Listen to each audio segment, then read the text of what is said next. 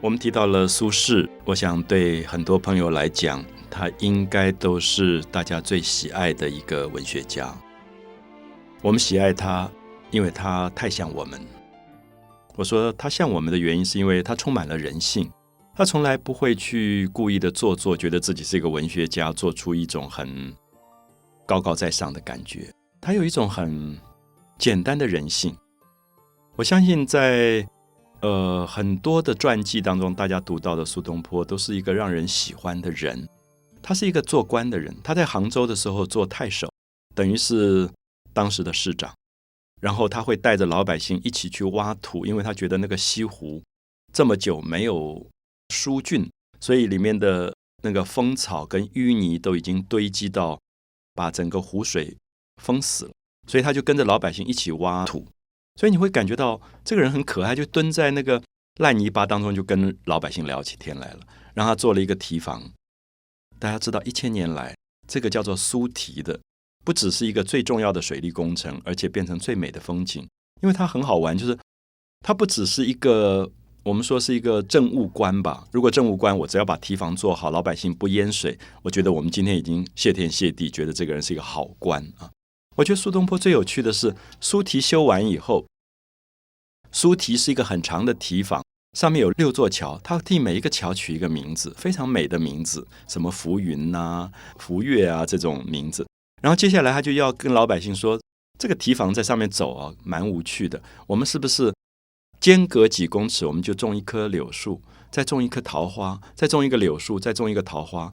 大家知道，现在变成西湖最美的一个景叫做苏堤春晓，就是春天的早上，所有的柳树刚刚发芽的绿，跟桃花刚刚含苞的那个粉红，会配配合成苏堤上最美的一个景色。所以我们会觉得，我们今天可不可以用这样的方式来期待我们的政务官？就是除了爱民如子以外，他还懂得美。啊，他创造了一个一千年来西湖这么美的一个风景，所以现在很多朋友到西湖去游览，一定会到苏堤上走一走。那不要忘记，你走的苏堤就是一千多年前苏东坡所完成的一个水利工程。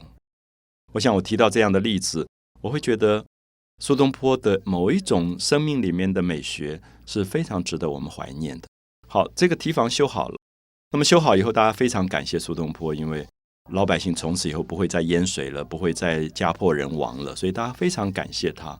我想大家也知道，老百姓对真正为老百姓谋福利的官是非常非常感谢的，所以老百姓就杀了几只猪，然后抬到他家，知道他喜欢吃猪肉，然后又抬了几缸酒，就希望感谢苏轼。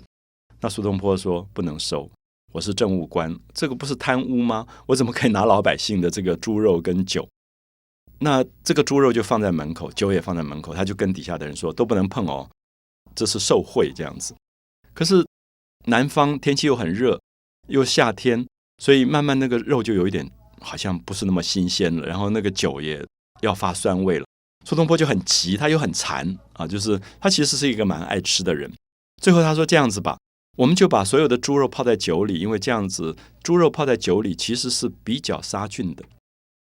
不会那么多腐烂，等于是腌制的一个方法，就泡在里面，然后看老百姓有一天还会拿回去，那么他就说我们不要吃，可老百姓还是不拿回去。最后他说好吧，那我们就把它连着酒一起来蒸，那么最后请老百姓一起来吃，作为一个苏提完成的庆功宴，这就是历史上有名的东坡肉的来源。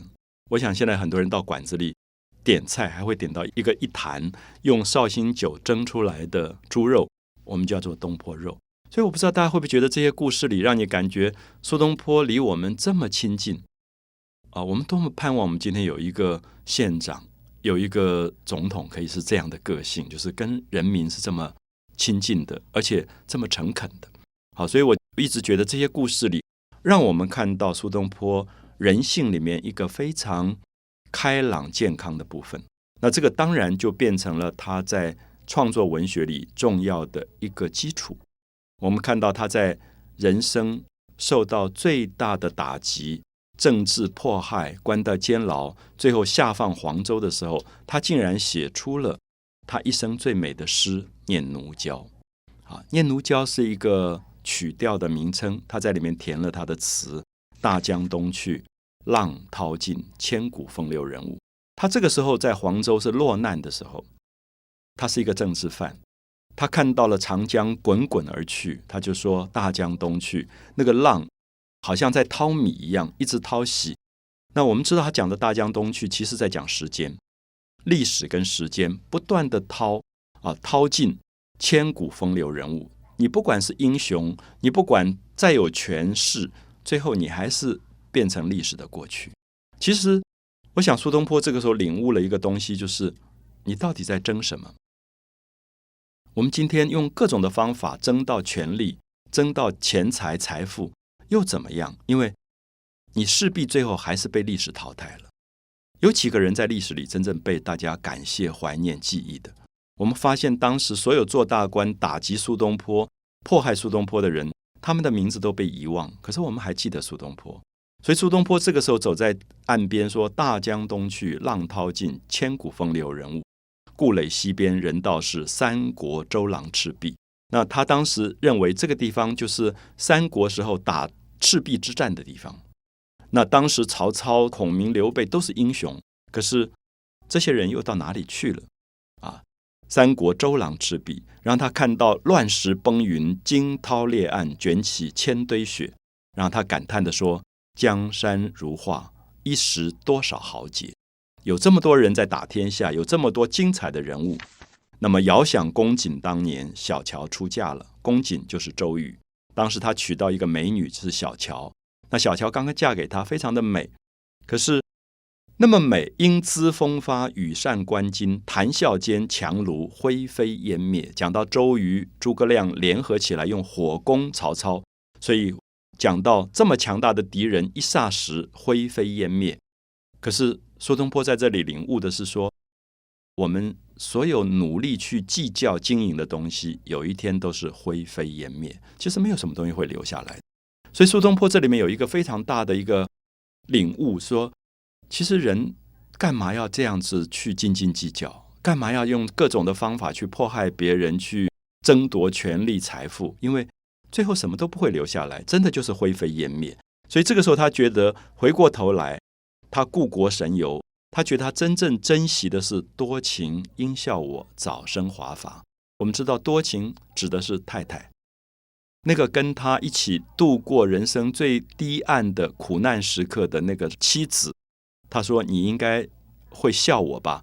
年纪也没有老到什么程度，四十刚出头，怎么一头都是白发？”我们不要忘记，因为他这时候刚刚从牢狱放出来，其实被迫害以后，他有一种忧苦啊。多情应笑我，早生华发。人间如梦，一尊还酹江月。他告诉自己，其实没有什么东西值得计较。你是不是要恨那些在监狱里审问你的人呢？你是不是要恨那些把你迫害到这样的人呢？他最后说，其实人生根本像一个梦一样。那有谁是永远得意？有谁是永远失意的？最后，他就用那个酒去祭奠啊，整个的江月江水里面的月亮。那么，我想这首词让我们的感动是，他有一个这么开阔豁达的胸襟，而为一千多年来整个的文化树立起了一个典范，而使我们觉得，在现实的生活里，无论碰到什么样不如意的事情，这首词都会让你豁然开朗，啊，觉得没有什么东西值得斤斤计较。